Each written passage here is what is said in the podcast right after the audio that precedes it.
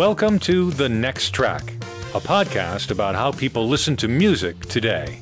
I'm Doug Adams. And I'm Kirk McElhearn. Hello, and thank you for letting us into your life today. This is episode number 75 of The Next Track. You know, if you want more of us in your life, we've got 74 back episodes that you can check out at thenexttrack.com. That's where all the show notes for each episodes are, and of course, you can leave comments as well. So, Doug, have you watched any good movies lately? You know, in general, I haven't. Um, it seems to me that with with fewer quality movies being released, I'm using my AV time uh, to not so much watch movies as just spend more time with my music collection. So I've been listening to music more than I've been watching movies. Well, there's a compromise. You could watch movies about music. And we talked about this in episode 70. We did the first of what will eventually be a three part series about movies about music. And the first one was about fiction. And I thought today we'd talk about documentaries because this is a compromise. You can watch something on TV, a movie, or or a series in some cases, and it's about music. And you can learn something. You can learn something. And if you're really interested in a particular band and their history, you'll get some interesting tidbits. You might see some good old footage. There'll be interviews. You know, there's there's really two kinds of documentaries that we'll be talking about. And that's there's the sort of what I would think of as the BBC documentary where they grab a lot of archival footage they get some archival interviews or maybe even new interviews, and they have a narrator and they just go back and tell the story. And those are those are fascinating documentaries. And then there's another kind of documentary where the, the filmmakers are there contemporaneously. And the final product is the story is told not so much through a narration and a direction from, from interviews, but just by seeing what happened over a period of time. Yeah. In fact, I thought I would start by talking about a BBC documentary that I saw when it was first broadcast a couple years ago. It was after I moved to the UK. It's called Synth Britannia. I'll include a link in the show notes to this on YouTube where you can actually watch the whole thing.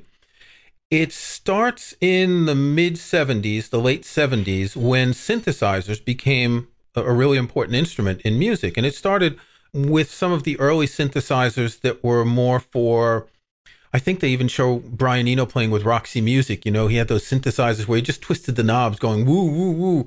And then it got into the the synthesizer that became a musical instrument, and things like Kraftwerk and Cabaret Voltaire and Human League and John Foxx. And then it went on to show how synthesizers became a sort of subgenre of new wave music. Depeche Mode, orchestral maneuvers in the dark, soft cell, and, and all of that and it, it's very well done. It, it's an hour and a half long, which is longer than most of the BBC documentaries. There are lots of interviews with people and lots of footage from back then, and, and some of the footage is the equivalent of music videos from the late 70s, like Top of the Pops performances, and some of them are live. But it was really fascinating to see the different people who brought these early synthesizers in, and, and we're talking about the Moog, the one with patch cables and, and, and not with really keyboards like we have now. It really is not only a, a history of the synthesizer as instrument, but also how it found its way into DIY and pop and dance music. Human League is a great example. They started out as a sort of Kraftwerk inspired techno band, and then they gradually morphed into a more synthetic pop sound, which paralleled the development of simpler keyboards and MIDI and sequencing and drum machines and stuff like that. Human League was there for that whole evolution. Now, you mentioned a few, but there are many more bands covered in Synth Britannia. It's really a, a great show. And that documentary reminded me of another British series called Rock Family Trees. Uh, they're narrated by John Peel, and each one covers, well, they, they take a band or a geographic area or a genre and they literally map out the relationships between the musicians as they start a band, quit a band to start another band, morph into another band, and eventually this matrix takes shape, and it it can be quite expansive. And there's one on British R&B, on the Mersey sound. There's one on the Manchester music scene, Birmingham music scene. I'll link to the BBC's website. There were two seasons or series, as they call them, of six episodes one of them is about the prog rock years. And in episode number 58, we had Dave Weigel on the show talking about his book, The Show That Never Ends The Rise and Fall of Prog Rock. And we discussed a little bit how the musicians there was a sort of incestuous relationship as the musicians would go from one band to another and then bands would break up and reform. But I remember the Rock Family Trees from back in the 70s. Were they published in Rolling Stone? And these were actual family trees, and, and there are books of these. The original Rock Family Trees were, were actually published in Rolling Stone, and I think their Rolling Stone History of Rock and Roll also contained these graphics these uh, what would you call them uh, flow charts well they're kind of like family trees actually genealogical charts except they have a lot of explanation i'll link to one of them on amazon i'm looking at the the look inside thing right now, and you can see that it starts out with a bunch of text. And then under each band, you get some explanations of how they formed and when they were together.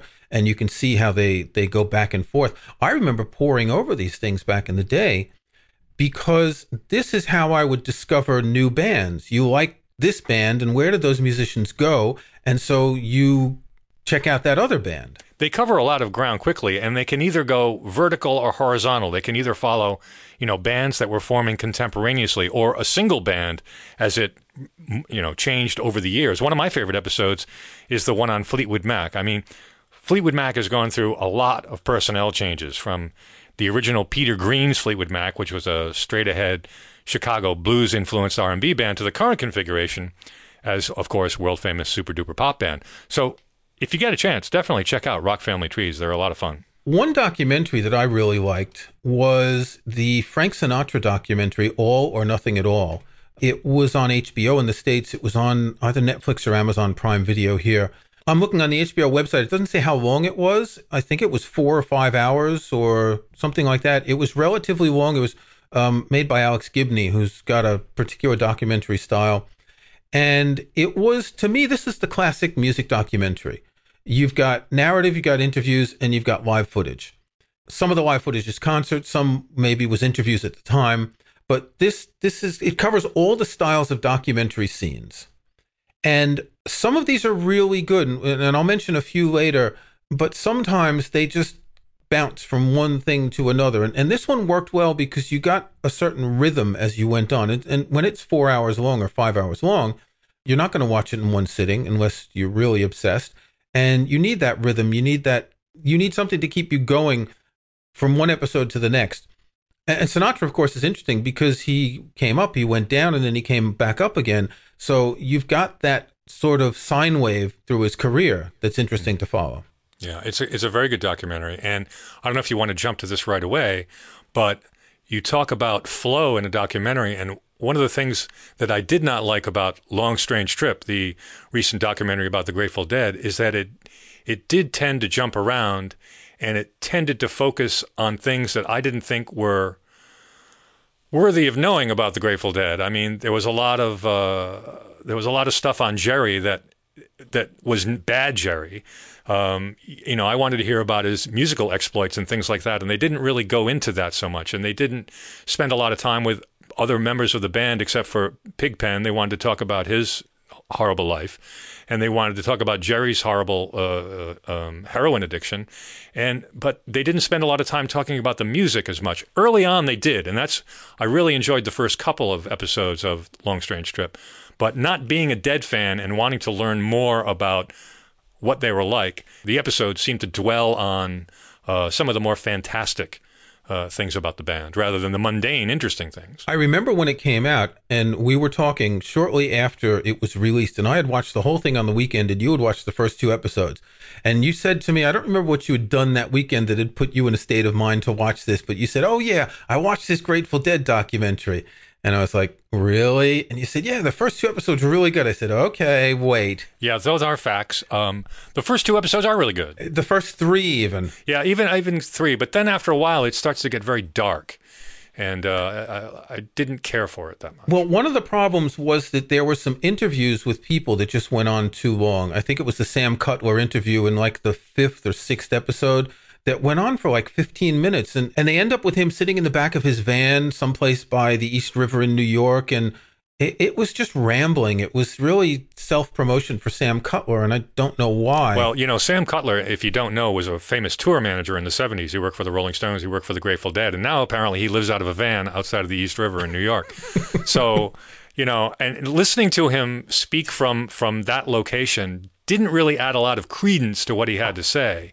Uh, No. You know, you didn't get the impression. I mean, it sounded like what he was saying was truthful, but on the other hand, it was tough to say because here he is, obviously homeless. Uh, and uh, I mean, maybe that was one of the ironies we were supposed to pick up on in the documentary. I don't know. I didn't really. I don't know. It wasn't that deliberate. It seemed to me. There, there was also a thing where Bob Weir and his wife said, "Oh, let's go see Robert Hunter," and so they show them driving along in the car, and they show them pulling up to a house, and then there's this like weird video of Robert Hunter that was shot maybe 20 years ago, and you never see Robert Hunter because he's he's not a recluse, but he doesn't really like to be interviewed, and that was just weird. That that should have been cut out. I'm, I'm sure a lot of Grateful Dead fans like it. I mean, it had a lot of unseen footage and unheard music and recordings, so which I'm sure that part was satisfying. Well, I'm a Dead fan, and and I'm pretty critical. Well, what I mean is, of it. what I mean is, I'm sure there was something on some level. There's enough information there because it's about your favorite band, and it's good enough. Uh, uh, an example of that would be the Eagles, the Eagles documentary uh, that was also on Netflix. What's it called? Um, History of the Eagles. right, History of the Eagles, and it's on Netflix. Right. It's also produced by Alex Gibney. Oh, I didn't know that. Gee, he pops up a lot in music documentaries. Yeah.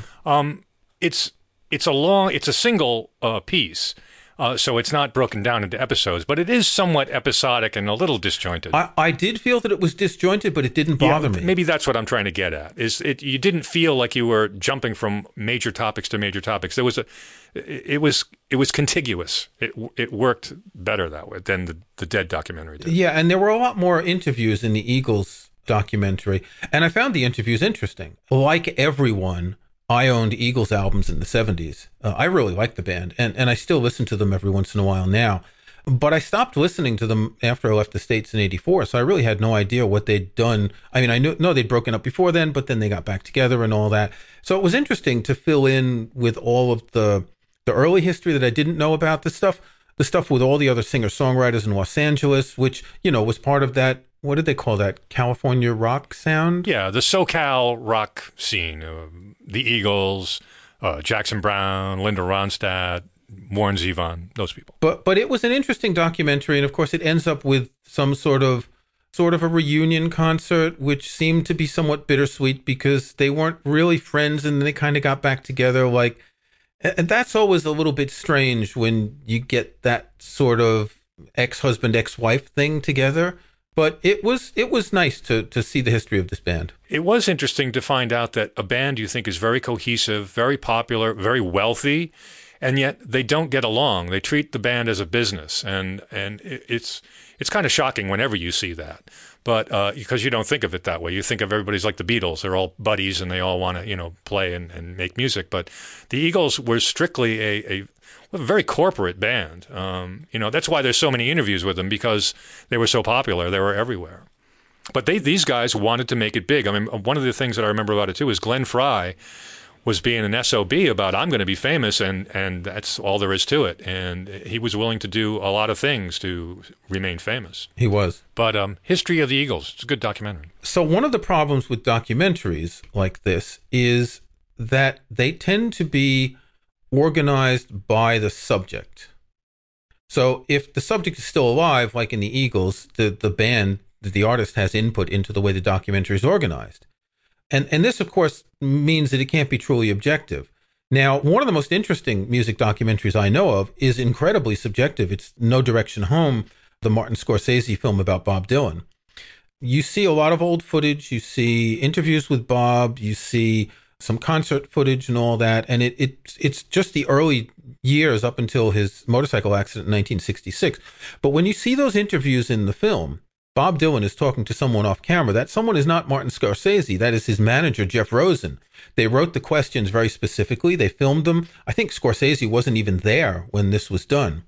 So Dylan really had a lot of input into the way this was structured, into, into what was covered and what wasn't covered. Those interviews with Dylan, or whatever they are, those monologues, are pretty fascinating. They are. I mean, I mean whether they're true or substantive or For, anything. for what he says, for what he doesn't say, for the way he says it. exactly. He's, he's the perpetual trickster. Exactly. And so you don't know.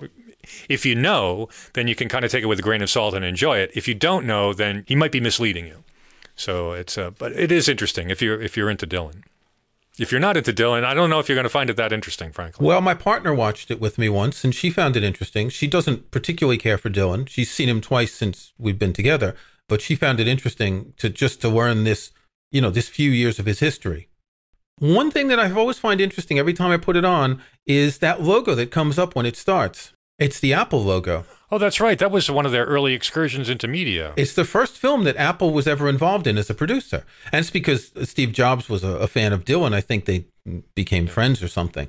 And yeah, Apple was involved with this, so it's it, it opens up and you get the Apple logo there. Maybe we'll see it on their uh, on their video service sometime soon. Huh? That would be nice. Good point. There, I'll link to this on Amazon. There was an expanded version that was released a while ago, and you know what? I haven't even bought it yet. I'm flabbergasted. I think there was an, another 40 minutes of footage, but it just the reviews just didn't make it sound that good. One one thing that's interesting about the Dylan documentary is that when it was released, this was in 2005 there was a soundtrack album that was released with it, and it was one of Dylan's bootleg series. So the bootleg series is live tracks and B-sides and outtakes and, and all that. And there were a number of really good songs on there that had never been released. Some that were later released, the, the Witmark demos, some of the early things, but a couple of performances that were only released last year with the cutting edge box set. Some of the Highway 61 revisited, like an alternate version of Desolation Row, which is just extraordinary, which up until that time wasn't um, in circulation. Uh, another really good documentary I thought on Netflix, and I think it's still available, is called The Wrecking Crew, and it's about the largely unknown, unless you were clued into it, uh, the largely unknown studio musicians that formed what they called the Wrecking Crew, and these guys were. They were on so many recordings in the 60s and the 70s, from the Beach Boys to the Jackson 5 to virtually any hit you heard generally had the Wrecking Crew on it. And the Wrecking Crew had a lot of famous people in it. People like Leon Russell, Glen Campbell, Dr. John was part of the Wrecking Crew. So many great musicians. Um, it's just fascinating. Now, this documentary was put together by the son of uh, one of the more, uh, I think he was a drummer uh, in the crew, and his he wanted he wanted people to know that these great musicians were on uh, all the all the music that they created because they were done anonymously. And it's really surprising. For instance i think smile is essentially brian wilson and the wrecking crew. The rest of the beach boys are only on it for vocals but all the music is played by the wrecking crew. And it's really interesting to, to hear about these people uh, who most most of whom regular people haven't heard about it's only the people who read the credits on record albums that, that know this sort of thing. Um, but you mentioned Leon Russell, and, and he was a studio musician for a long time, and then he started having a solo career in the 70s. Glen Campbell is interesting because in the early days, he was a studio musician, and then he developed his own career. I watched 15 minutes of it and I just didn't like it. Really? I, I, found it boring, yeah. Well, it's not very glamorous, but it has information about the sorts of musicians that I liked. I mean, I liked hearing about how these hits were made and how these songs were made, and I like the musicians. Yeah, I'm I'm not particularly yeah. The music, the kind of music that they recorded, is not the music that's that important to me. Yeah, it's mostly inside baseball stuff on, uh, you know, generally pop music. That's generally what they did. Well, I like pop music, but it's not that kind of pop music that I like. Sure. So let's go back into the past again for some older documentaries. How about Gimme Shelter? Isn't that a classic? Well, to me, Gimme Shelter is the rock documentary that all others are measured against. And it's probably also in my top five favorite movies of all time. I originally saw it on television when it was first allowed to be on television. A local station ran it at midnight, heavily edited because there's nudity and drug references and things like that in it. But I wanted to see it because of the Rolling Stones. I didn't care about Altamont so much. I just wanted to see the live footage of the Stones. And I recorded it on a cassette deck when I was like 13 or 14 years old and continuously listened to it. So I had it virtually memorized. But uh, Gimme Shelter is an example of one of those documentaries I talked about where there is no narrative except the one created by the editors of the film. The footage is all contemporaneously shot.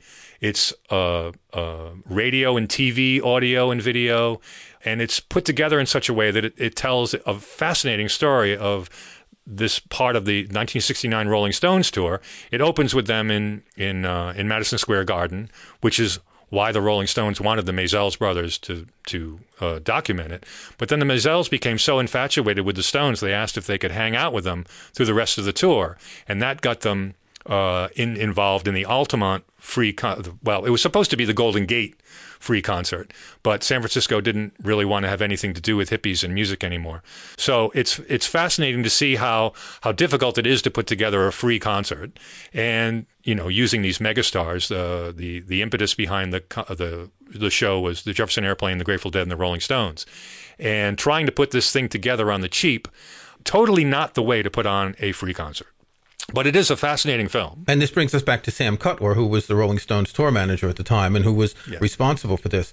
The Grateful Dead were supposed to perform, but I think they skipped out before they, they saw what was going on and they and they hightailed it out of there. There's actually a scene where they land by helicopter. That's right. At the scene yeah. at the at the location, and they're informed that this place is mayhem. There's nothing. The security is terrible. The crowd control is terrible. The stage is at the bottom of a hill. Yeah. You're going to be level with the the audience, and they said, "Well, we we can't do this. This is crazy." And, and if you watch the footage, you can see. I mean, the the bands are playing right there in the middle of the crowds and they just keep getting closer and closer and then the Hells Angels element comes in later and it just evolves into chaos. Fascinating. It's really just a fascinating documentary and like I said, no narrative, just the story that's told with the film. Yeah. And and we can contrast that with Woodstock not the not the film Woodstock, but the, the the actual festival where the stage was relatively high, barriers around it, barriers to keep people from going backstage, and and Woodstock was in August and this was December of the same year. So at Altamont, they should have learned from that. Well, also remember Altamont was a free concert. True. Tickets to get into Woodstock were three dollars. Right, but then it became free after the first fifty thousand people. Once they covered security and parking and things like that. In in San Francisco, the problem was that no nobody wanted to take this on without some kind of secure money. And when you do a free concert, that means people aren't getting paid. And when people aren't getting paid, they really don't want to do the job. So they didn't have proper security. They didn't have um, decent um, stage management. They didn't, like you say, there was no barrier between the stage and the audience like there was at Monterey Pop or, or Woodstock. You can obviously see that the musicians are well away from the audience. This just was a colossal failure. Well, I'll link in the show notes to a book that Sam Cutler wrote about the Grateful Dead, and he talks about this. If, I, if I'm not mistaken, they had to move the location at the last minute as well. So there, everything just went wrong, and and they should have known that something was going to happen. There was just bad vibes, and and I even remember I can't recall what it was, but there was something the day before. There was like an omen that people were really freaked out about, and it turned out to be like that. In a way, it kind of crystallized around the bad boy reputation that the Rolling Stones were cultivating. Oh, sure, they loved it. Yeah, but they weren't really that bad boy, were they? They were hanging out in these big country houses in England and The worst thing you see is Mick Jagger trying to calm the crowd down like he's a third grade school teacher. Yeah. And then Keith gets so upset that he says, hey, if these cats don't stop beating each other up, we're going to leave. Yeah. I mean, that's crowd control. Yeah. Threatening to leave and, and all these people who are high and drunk and who made this trek to get to the concert, they're not going to be happy. Let's change register a little bit. When we were preparing this a few weeks ago, I was saying we need to have some classical music documentaries. And there are thousands of classical music documentaries, and they are broadcast on, I guess, PBS in the States or Sky here in the UK. There's a Franco German channel called Arte that does films and music and stuff. And there's another channel called Mezzo in Europe that is only classical and jazz concerts, ballets, documentaries, operas, and all that. So there's a huge production of these things. And you get lots of documentaries. If you buy a DVD of an opera, there's always like a 45 minute documentary, either about the composer, the opera, the making of, or whatever. Most of them are just cookie cutter documentaries made to make a performer look good and, and, and made to look like there's something extra on the DVD. So I really fished around in my memory and I could only find one documentary that stands out in my mind, and it's called Bach, A Passionate Life. It was, well, it's made by the BBC, but it was narrated and written by John Eliot Gardiner, who had just written a biography of Johann Sebastian Bach. And so Gardner is a conductor. Most of the music he's been performing in, in the last few decades is Bach, vocal music, cantatas and passions and all that. The most interesting thing is about three minutes into the documentary, you see this painting of, of Bach, and it's this painting of him with the wig and the the, the florid cheeks and all that. You, you see it on one out of every 20 album covers of Bach records. And he's talking about this painting, and he says, Yes, my parents owned this when I was young. And I used to walk up the stairs and walk by this all the time. And you see how immersed this man was in the music of Bach. Then it gets into sort of standard documentary territory. Okay, a little bit of biography. And then here we are rehearsing a thing we're performing in someplace in Germany. And here's someone who's playing a thing. And then another rehearsal and then a clip from a live performance. So it, it falls into a mold of classical music documentaries. But I would say that the the BBC most BBC documentaries tend to be these first person documentaries where the narrator is on screen rather than being off to the side. And a lot of times it doesn't work, but here it works very well because Gardiner has this long experience from when he was a child being around this famous painting to growing up with this music. It's about 90 minutes long. I'll link to it on YouTube where it has been posted illegally, so it might not be there for long but it, it is one of the more fascinating classical music documentaries I've seen. It, they, it is true; they are few and far between. Think there aren't that many jazz documentaries, really, either. Now, one I haven't seen is the one on Thelonious Monk. I thought I had seen it. Uh, have you seen Straight No Chaser? No, I haven't. It, we it, it's on the list we made, and I never got around to looking it up. This is a documentary that was made in 1988. It was produced by Clint Eastwood, directed by Charlotte Zwerin, and it has some live performances, and it has interviews and, and I haven't seen it. So well, I just I just want to say coincidentally, Charlotte Zwerin is one of the people who put together "Gimme Shelter." She used to work with the Maysles brothers, so it, there's some there's some cred there. Okay. Here's a fairly recent documentary that I have seen called "The Beatles." Eight days a week, the touring years. I think I've seen virtually every Beatles documentary because I'm I'm ultimately fascinated by them, not because of their music so much, but uh, I, I appreciate the Beatles as a phenomenon. And this movie, directed by Ron Howard, uh, goes into how rigorously they toured in the early years before they gave up touring in 1966 to concentrate on recording. This movie was able to get some previously unreleased film of their Shea Stadium concert and remastered it and cleaned it up. And I think they also managed to find footage of tours in Australia and Asia. As Beatles documentaries go, it's quite good. Ringo and Paul filmed interviews for it. And we've talked about their live performances in the past. These were these were shows where they had to accommodate many thousands of people for the first time, and the no arena, no venue was prepared with adequate sound. I mean, for example, at Shea Stadium, they used the in-house PA system, which must have sounded terrible. I can just hear the organ playing. Exactly. They've got. I mean, you've got a PA system designed for one voice to speak to three, four thousand people in the stadium, but it wasn't built to handle you know, music reinforcement. Hey, I've been to Shea Stadium many times. I grew up in Queens, and just when you get the announcements from just someone announcing during a game, the sound is so bad. I can't imagine music coming over that. And it wasn't just the bad sound reinforcement, it was that they couldn't hear themselves. Getting into and out of these places with screaming teenagers was a hassle. It was just wearing them down.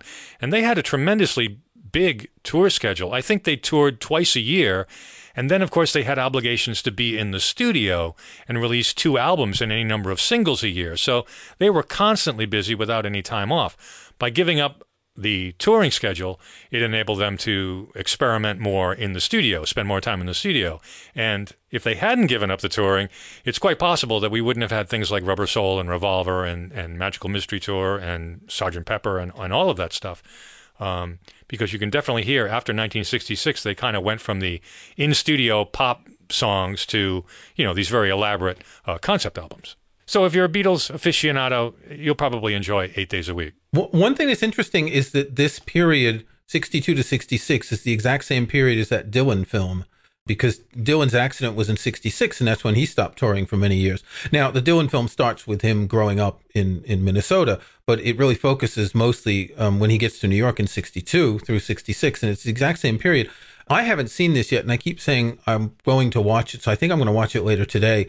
And, it'll be interesting to see what relates between those two periods for the two bands. Well, what's interesting is that they were both powerful enough um, sales wise that they could abandon the road and take time off. A lot of bands couldn't do that. And of course, at that time, I don't think anybody imagined that there would eventually be arenas that not only accommodated hockey and baseball, but could also accommodate large rock concerts. That's it's an interesting point you've just made. There was a, a three part BBC documentary that I saw a year or so ago called How the Brits Rocked America Go West. And it's in three parts. The first is How the West Was Won.